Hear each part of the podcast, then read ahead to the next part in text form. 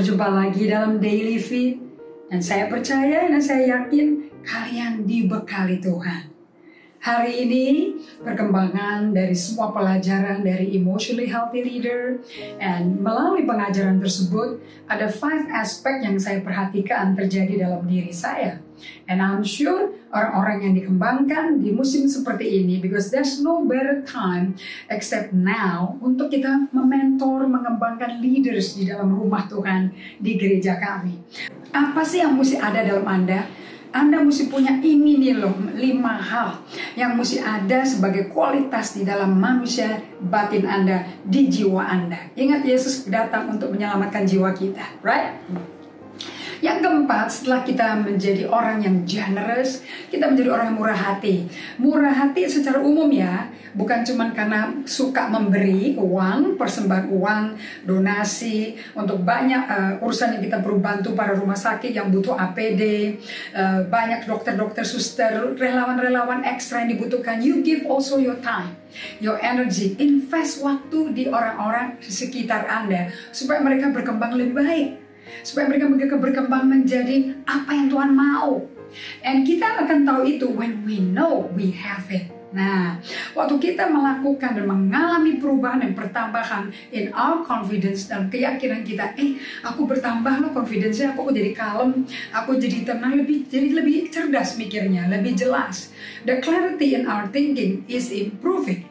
Lebih jelas because our soul is at peace ada damai di dalam jiwa kita. Nah, kalau kita ada humility, kalau kita rendah hati, kita bisa terima masukan. Kalau kita tinggi hati, nggak bisa dimasukin apa-apa kita tonjok balik nanti, you know. And it's gonna hurt people, it's gonna hurt you more. And when you're humble, you are being grateful karena orang anda kosong kan, anda bisa diisi oleh banyak input, counsel, information. A lot of people will help you because you are asking for help. Akibatnya you have become a grateful person. Anda memiliki sikap gratitude attitude. And when we receive more, we're so thankful. Then what next yang ada di dalam kita? We become the generous person. Orang-orang sekitar kita, karena kita mengalami kesaksian, menerima banyak informasi, banyak pertolongan, dan tangan Tuhan menolong kita, merubah batin kita, interior life kita. We want to share with people. Dari testimony, becoming an investment on purpose, intentionally developing other people to be a better them karena kita ngalami a betterment juga. Akibatnya with dengan ada humility, gratefulness, sama kita jadi murah hati ya orang liberal menolong orang lain. You know what? People get better, kita jadi happy. Apa yang membuat kita happy? Kita menjadi lebih secure dengan diri kita hey, I'm an improving being. I'm an improving leader. And so when we are secure, people want to follow secure leader. Gak ada orang yang mau ikutin pemimpin yang gegabah, yang panik, yang parno, gak ada. Tapi kalau kita secure, people want to follow us. Nah, tidak berarti kalau Anda seorang pemimpin yang secure, Anda nggak pernah mengalami insecurity. Selalu. Karena kita akan bertumbuh dari glory ke glory. We will go through insecure moment, insecure event. Ada aja gesekan-gesekan, goncangan-goncangan yang bikin kita masuk ke situasi yang kita belum pernah injak sebelumnya, nggak ada pengalaman gitu loh. That will bring insecurity, but it doesn't make me an insecure leader. Nggak bikin kita menjadi pemimpin yang insecure, tapi kita tetap akan ada insecurity. Nah, supaya kita menjadi eh, menjadi secure leader, kita mesti mengalami yang namanya revolusi di jiwa kita, di mana Yesus memuridkan jiwa kita sendiri. Let Jesus become your teacher. Let Jesus become your counselor. Kan nama dia kan great counselor.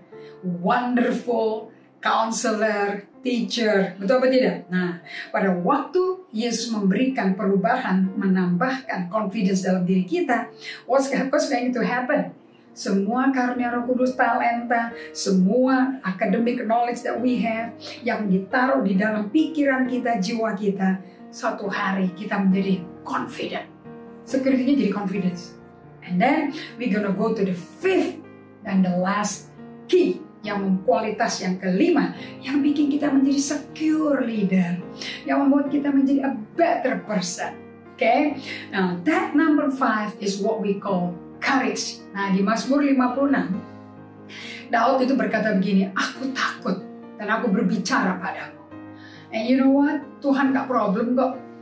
Kalau bertemu sama kita berkata, kita takut, It's okay. Kita nggak akan hilang harga diri kita and our value.